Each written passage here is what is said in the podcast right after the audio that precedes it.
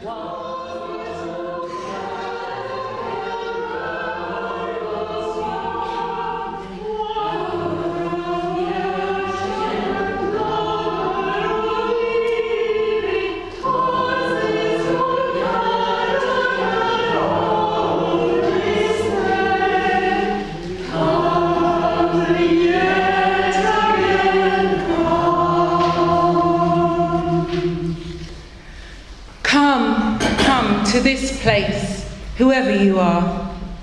wanderer, worshipper, lover of learning, all seekers after what is true, all who seek a community of compassion and diversity. Come, come to this place, whoever you are. Though you've broken your vows a thousand times, and you're too busy and you don't have time. Come, come to this place, whoever you are. Lovers of wisdom, lovers of humanity, lovers of beauty. Come to this place where a love we do not make surrounds us and lifts us and nurtures us. Come, come to this place, whoever you are. Ours is not a community of despair, but of hope. Not a place of judging, but of thanksgiving. Not a place of certainty, but of searching. Come, come to this place whoever you are, come, yet again, come.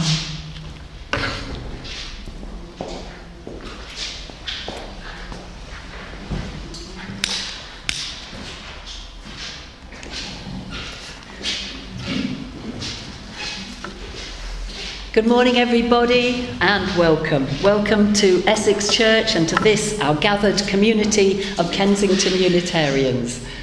We welcome you, whoever you are, however you are feeling this chilly, wet January morning, wherever you have come from, wherever, whatever you are carrying in your heart, whoever you choose to love, and however you identify yourself. Ours is an inclusive church, and you are welcome here. So let's take a conscious breath and know ourselves to be here now with one another, connected with the loving God of our hearts and our understanding. Our chalice flame is lit one small, simple flame, reminding us that there is a oneness that includes us all. One light, one life, one love. It connects us with progressive religious communities the world over and shines a beacon of acceptance, encouragement, and love. I forgot in my introduction to mention our visitors today Alex Gowan Cumber and Kat, his wife, and it's really lovely to have you here today. And since my voice is rapidly going, I'm so happy you're doing the preaching. and that your theological training is deeper than mine, and you'll be able to explain it all to us. but maybe this story gives us a starting point. Um, be warned, it doesn't have a happy ending. It doesn't end at all well, this story of Sister Goose and the foxes. Well, it doesn't end well for the goose, who frankly gets a roasting. Ah. But the story does end well for one group. Now, any similarities between this story and our society are purely coincidental. But I can't help thinking, does it have to be like this? See what you think. So imagine a nice pond, Sister Goose is swimming around on it, happy as could be. Now and then she's ducking her head down to nibble a little bit of weed here and there. She took no more than her fill of these succulent plants. She knew that the pond belonged to everybody. Meanwhile, Baddie about to arrive. Brother Fox was hiding in the willows at the far end of the pond, and he did not like to see anyone happy, least of all a goose. So Sister Goose swam along, enjoying the blue sky. Chance would be a fine thing and the bright sunshine. She swam along to the willows growing at the far end of the pond, and all of a sudden, Brother Fox sprang right out of those willows, shouting, Trespasser, get off my lake! Sister Goose shrugged up her wings, looked at Brother Fox, mystified. Trespasser, how can that be? The lake doesn't belong to you, it belongs to everyone. But Brother Fox didn't seem to hear her, went on, on and on about her eating the weeds in the pond. They don't belong to you if you don't get out of this lake. I'm going to take you to court. Well, Sister Goose was perplexed. She knew she hadn't done anything wrong, but she could see the ugly gleam in Brother Fox's eyes. She knew she wouldn't convince him. So she said, Well, I'm not afraid to go to court over this. At least there, justice will be served. And so it was. They went to court, the fox and the goose. But when Sister Goose appeared at the courthouse, she was very surprised because the clerks who sat just inside the front door, they were both foxes. And inside the courtroom, she saw that the lawyers were foxes and the judge was a fox. And even the jurors, though some of them had red fur and some of them had brown fur and some of them had lovely silver fur, they were all foxes too. Sister Goose was quaking as she entered the defendant's box, and sure enough, though her arguments were sound, the judge and the jury found her guilty, and they convicted her and roasted her for supper. That is how it goes. There isn't much justice for the likes of a goose when the folks in the courthouse are all foxes. We join together and hold in our hearts the joys and concerns of our community members, knowing as always that they reflect the ripples outwards into a wider world. Spirit of life and love shining from within each of us, be here with us now and illuminate this, our time of worship. May insight and clarity shine through us brightening our spirits and those all around us. We pray, though we may not always feel sure who or what we are praying to. Some speak of God or the great mystery of Lord or Goddess or the divine. And some of us cannot put a name to something that is so vast and unknowable. But let's not be put off by this inability to name the nameless. Let us be able, in quiet moments such as this, to give ourselves chance to relate with something greater than ourselves. To relate with something that encourages us to be the best that we can possibly be and to make the best and the most of this gift of life that we've been granted. In quiet moments such as this, we can be honest about our own confusions and uncertainties, those frightened, wounded places within us. In stillness, let us think of ourselves with love.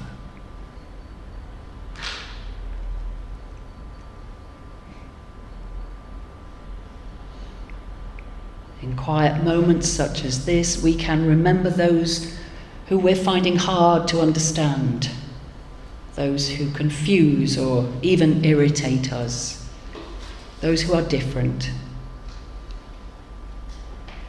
Let us think of them with love and commit ourselves to creating a world where people are accepted for who they are.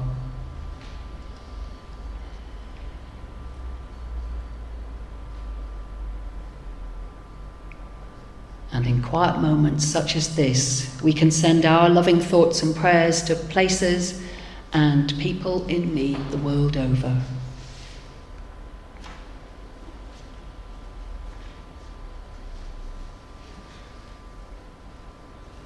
This day, particularly, we might think of all who are struggling to be accepted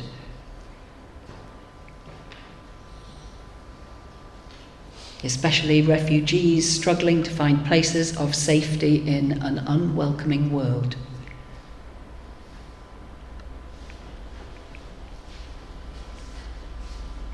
May the divine light that shines throughout the universe shine now on all those in need and may each of us find a way to bring greater understanding, greater love to our little part of the world, our one world, a world we share with all. Amen.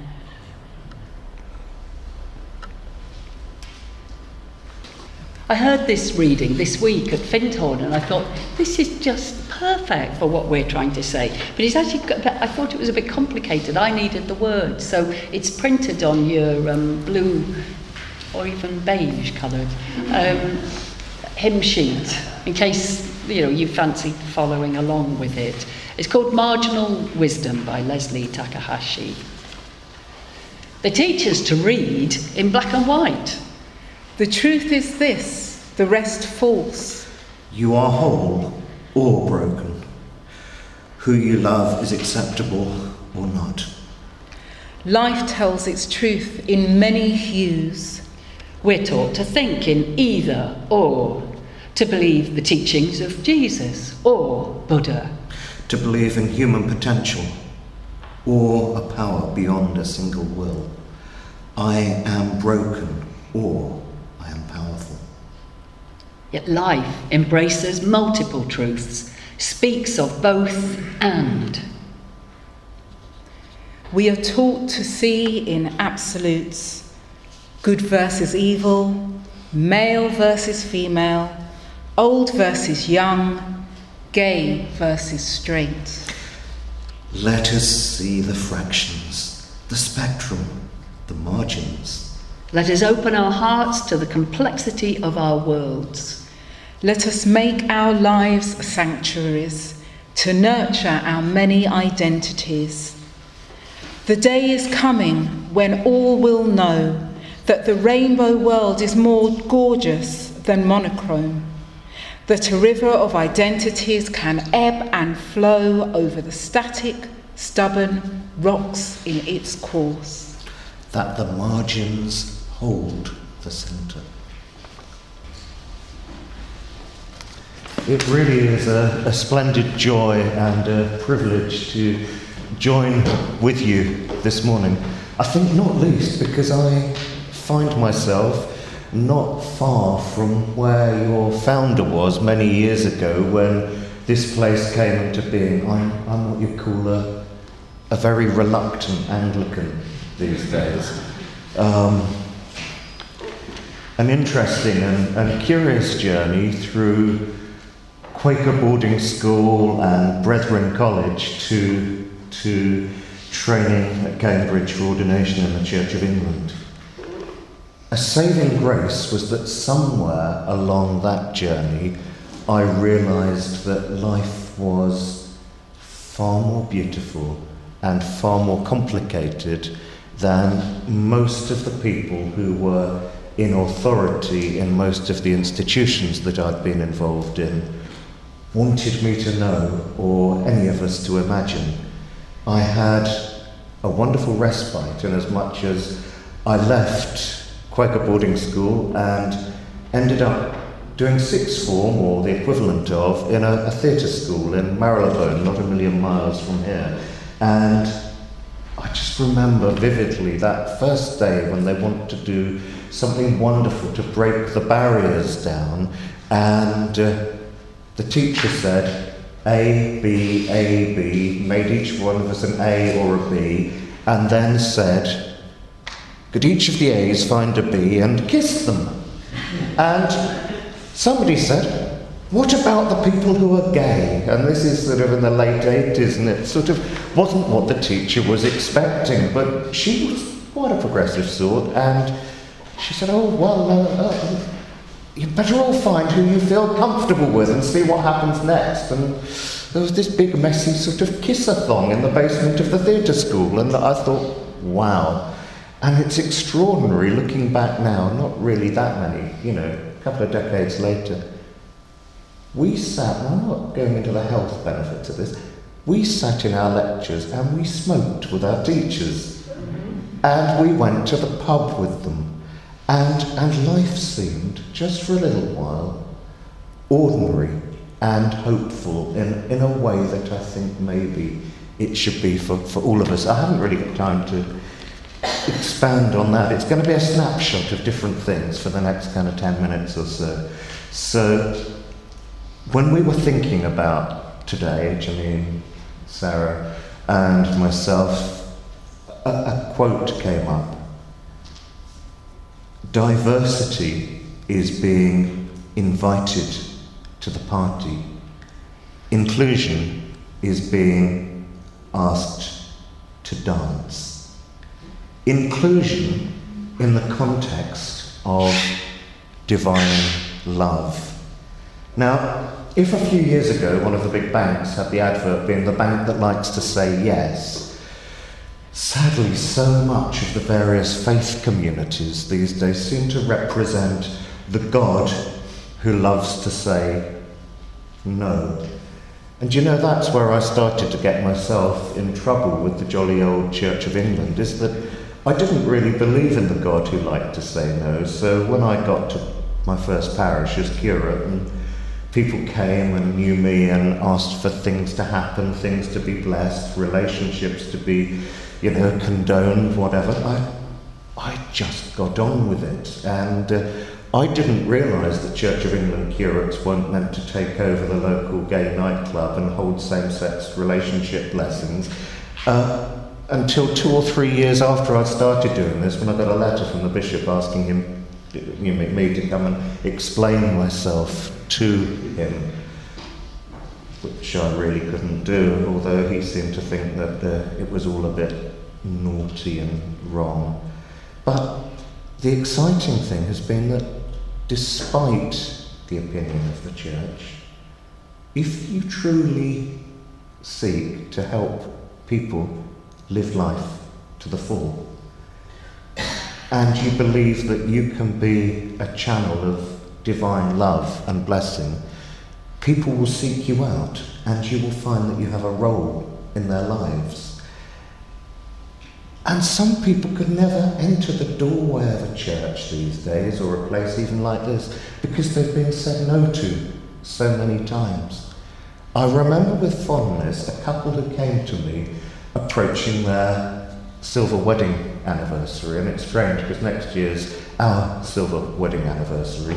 And they said it's strange when we got married, we used the Book of Common Prayer service, and, and I promised to obey him. And that's not how we feel at all about relationships anymore. Um, don't know if this will be okay with you, but we've hired a little chapel of a friend that's on their farm down on the Kent marshes, and uh, he's going to swim through the rivers for the day en route to find this place, and I'm going to arrive in a more civilized way, and we'd like to make our vows the other way round, and could you come and preside over that? And I just think, wow, I think as things turn around, wow. You know what? I hate tick box exercises. There's never a box for me. I don't want to be a race, a gender, a sexuality, a, a disability, a social class, or even be defined as a leather wearing vegetarian full of contradiction and, and contrariness. A lover of silence who gets hyper and talks too much. A lover of opera who occasionally craves synthesized electronic music a lover of choice and freedom who sometimes needs to give responsibility of decisions to others and sometimes hopes others will do that for them. The Vatican Tango, the Vatican Tango, that's my story about the difference between being invited to the party and being asked to dance. In June, I had the most extraordinary experience of being asked to go and speak to the Pontifical Council for Culture, did you know such a thing exists? About theology and disability. And I managed to work with a bunch of 70 people with quite serious intellectual impairments. And we created in the Vatican a reworking of the Last Supper, all with cardboard silhouettes that told a story about inclusion. And after we'd done that, and there's quite a story behind that, we got invited by some Carmelite nuns to a party, and it was a barn dance. And, and one of the most extraordinary moments of my life has to be being in the Vatican with a Carmelite nun stooping you into the middle of the dance. That was being invited to the dance. The next day, we are in their convent for Mass, and the chap who heads up Vatican stuff and disability came to preside over the Mass, is a bishop, and uh, just before people were about to receive the elements, I thought maybe he was about to, you know, make me the Pope or something like that. He came wandering over to me, looking all official, and placed his hands on my head. What he actually did was pray a very long winded prayer, thanking the divine for my disability and the work that we've been doing at their conference. Um, before stopping praying and then explaining to the congregation how I wasn't a, a Catholic, and neither were some of those who've been working with me, so unfortunately we couldn't participate in the, uh, the Holy Meal. Um, hmm. That to me is um, the difference between uh, being invited to the party and being asked to dance. We can't change the Vatican or even the Church of England, but see, I spent a decade and a half in very ordinary of parish ministry, but then a very bizarre and maybe necessary thing happened. Um, already had quite a complex disability, but I was taken ill and taken into hospital, and during emergency surgery, my heart stopped and I effectively died and had to be restarted again. And I awoke the following morning to finding the surgeon who had basically brought me back to life alongside me, telling me how he didn't think that moment was going to come. So I'd had life, I'd had death, I'd had resurrection. I was in hospital, and the church had been pushing this concept of early medical retirement for a while. They uh, found me a bit dodgy and wanted to get me out of the way. Now, I actually decided for myself in that moment of finding that I was alive that actually, a bit like the chap who left Yorkshire and came to set this place up, um, yeah, leaving what I've been doing was very, very good idea. And I have never seen a man's face light up as much as the bishop's face lit up when I said, I'd like to explore medical retirement. How do I resign from this parish? You know, it's, uh, it's a bit like that thing that happened in Canterbury all those years ago. Who will rid me of this troublesome priest, you know? And uh, suddenly I could do all the things that I'd always really, really, really wanted to do. It's like that cry of freedom in Braveheart, and I don't know exactly where it's going to take me yet could be somewhere like this. It could be totally beyond the church. I must admit, church for me is sometimes just sitting in the festival hall and having a cup of coffee and watching the joy of creative people. But that was my passion, art and, and the creative arts in general. And what could I do with those things? And so I kind of retrained. How do you be a priest without a parish and without naming God? Foolishly, I trained as a life coach with a, an organisation that equipped you to work with people who were neurologically different because I realised long ago that I'm differently wired. So, people with Down syndrome, people with uh, complex forms of autism, and things like that. And, and I stepped out. And then I was given my first person to work with. She was extraordinary. She was in her first year at university and she was a selective mute but had stopped speaking altogether and it was making life complicated. we spent three months drawing pictures and passing them backwards and forwards to each other on bits of paper. And we formed some sort of bond of communication. And then I discovered that she played the piano. And then we spent some weeks having a conversation with the piano. She would sit at the far, the bass end, and play some grumpy notes, and I would sit at the high end and kind of respond. And her mother, who sat in the sessions, would start to cry as she realised that there was this communication taking place. And then you know what happened after these three months? One day, she stood up and she spoke, and she'd worked it out. And my job was over. I think her mother's job had just begun because there was rather a lot to be said at that point. But that was ministry. That was doing the will of God without the baggage of the church. And spurred on by that, I managed to get involved in some work in a residential complex for um, people with Down syndrome. And I was given four people in their 50s and 60s who were all in a state, they'd all been in a kind of home that had got shut down because it wasn't being run as it should have been run, and ended up somewhere, quite frankly, that wasn't an awful lot better. And it was something came to me um, about the calm after the storm. And it was a bit like that bit in the, uh, the film The Dam Busters, where they kind of got the fake you know, river and they're setting up the toy bouncing bombs and whatever. I set up this big thing up the middle of the kitchen in this home with lots of baking trays and watering cans, and we recreated a thunderstorm.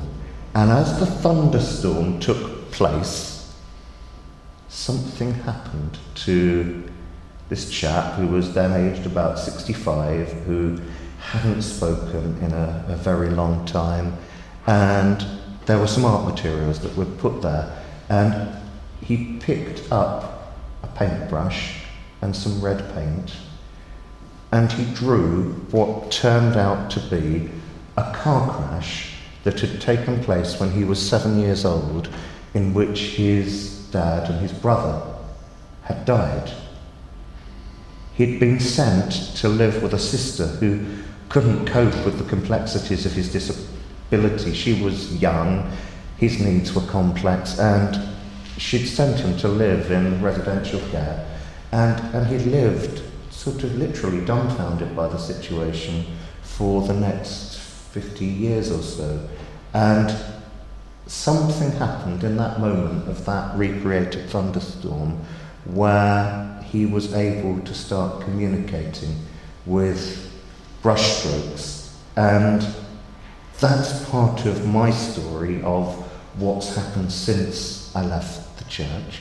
I have bought a little bit of literature that explains how I do that work with people on that spectrum. Um, and if you know anybody like that, please feel free to take a leaflet afterwards, because uh, I'm, I'm still exploring what that all means and seeking out people like that to, to work with. Um, around that, lots of work around inclusion, at every level around exploring spirituality and around helping others explore their spirituality in new depths, which is sort of how I actually came here today because I've done some work with Janine around uh, spiritual direction in the last year or so. So, on to inclusion and the charity Inclusive Church that I've been doing some work for for the last three years Real inclusion is hard work. When I first went to a committee meeting of Inclusive Church, I thought, wow, it's going to be a room full of people who are all going to agree about everything and get on really well. Actually, that wasn't the case at all because, again, it was quite an Anglican setup, and just because somebody wanted to be included because of their race or their gender or their this or their that or their financial position or their disability or their ability didn't mean they'd actually have common ground with the other people sat around the table. In fact, what we dealt with was quite a lot of hostility and quite a lot of tension as we got to know each other. Um, we're, we're not a campaigning body, we're an educating group of church people who are trying to work it out um, through writing books and doing creative things, and just really that. So, real inclusion is really hard work. People who are personally or culturally not sure about us, a bit like that song that we were singing earlier. And sometimes, as I've found out through my wider work, there just aren't words. I love beauty, and beauty comes in different forms. I love colour and creation, grand design and, and minimal design, honesty combined with thoughtful disclosure or lack of it. We don't always have to tell everybody everything, but a world where we could and not be judged would be fabulous. I have a very simple belief about the divine. God is love, and where there is love, there is God. I have some more complex theological and philosophical beliefs, but you'll be glad to breathe a sigh of relief. not going to go into them today. One of the complex joys and frustrations of life when you live with a high degree of care support is the interconnectedness of who you are with those who support you. Your existing depends considerably on factors that are beyond your body, and I've learned a lot through that. So, back to God is love. Not God is the source of love, or God is a definition of love. Simply, God is love. It's the start of 2017. Yes, the year's a couple of weeks old already, but we have a blank canvas and we need to let go of searching for the words. We are at the party. This is it. But now is the time to be transformed as we are absorbed into a glorious kaleidoscope of colour, a sea of bold black and white, an ocean of chocolate and velvet and leather, and all things that make us feel welcome, comfortable, and accepted. Now, to dance meditatively in brushstrokes. Meditate on true love. Love that absorbs all that needs to be absorbed into itself. Love that is robust and gentle, beautifully ugly, with biting teeth and gentle lips.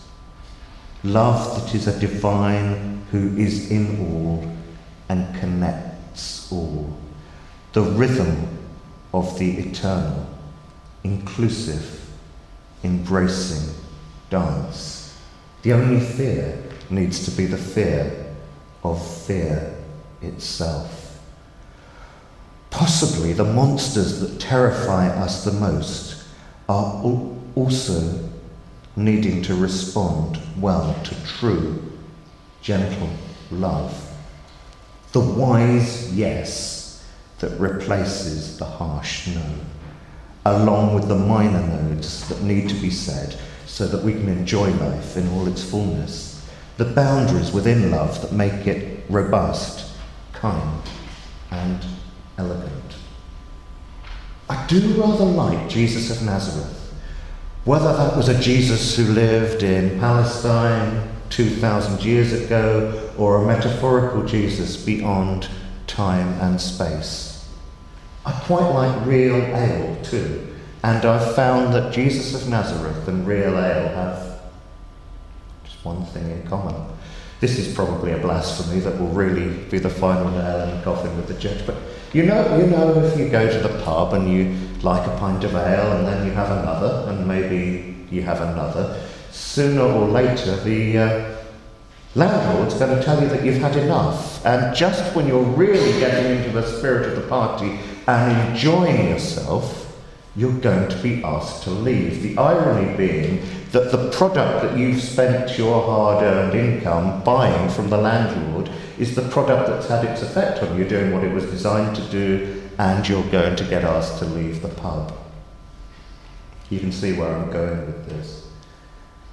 If you take the metaphor of Jesus of Nazareth and you put some of his philosophy into place in your own life, the irony is that sooner or later you're going to find yourself at great odds with some of the institutions who claim to be custodians of his teaching. And that's why places like this, denominations like yours, are so precious because they're giving the time and the space and the beauty to say yes to love in the midst of a hostile world that so often wants to say no. One day, perhaps, if we can hold to a vision, temporal and eternal, life can happen on earth, in the here and now, in all its fullness. Access issues of body, mind, and spirit are replaced by rich and diverse ways of being. Now, I painted something yesterday that I'm going to ask Katia to just show you now to give you an idea of what I'm going to ask you to do now and need a bit more time, so during the coffee time after the service. Um, um, I've called this Storms over Inclusive London, and it's simply uh, paint which is an array of colours and brushstrokes and complexity going in different directions, some, some with brushstrokes and some with just strokes of the finger. And I'd like you, I'm going to give you this to keep as a congregation. You can use it as a drink stand or whatever you want to do after I've gone, but there's a little story there, Storms over Inclusive London, for you to have and to think about. And what I'm going to do is say, let's approach this 2017 blank canvas as, as a group of people. And I want each of you to think reflectively of, of a colour. Pick a colour, pick a brush, there's various brushes in different shapes and sizes, and simply put some of that colour onto the brush and add one or two simple strokes, simple lines or shapes to the canvas. Let's bring it to life as a representation of who we are, our colourful dance of inclusive yes. So, ours is the task of bringing gentleness and peace to our own lives and through us to our world. In the week ahead, let us be thoughtful in our thoughts, in our speaking, and in our actions, knowing that each of us makes a contribution in building a world of greater love, a world where all are welcome to the dance and to the feast that is life itself. Amen. Go well and blessed be.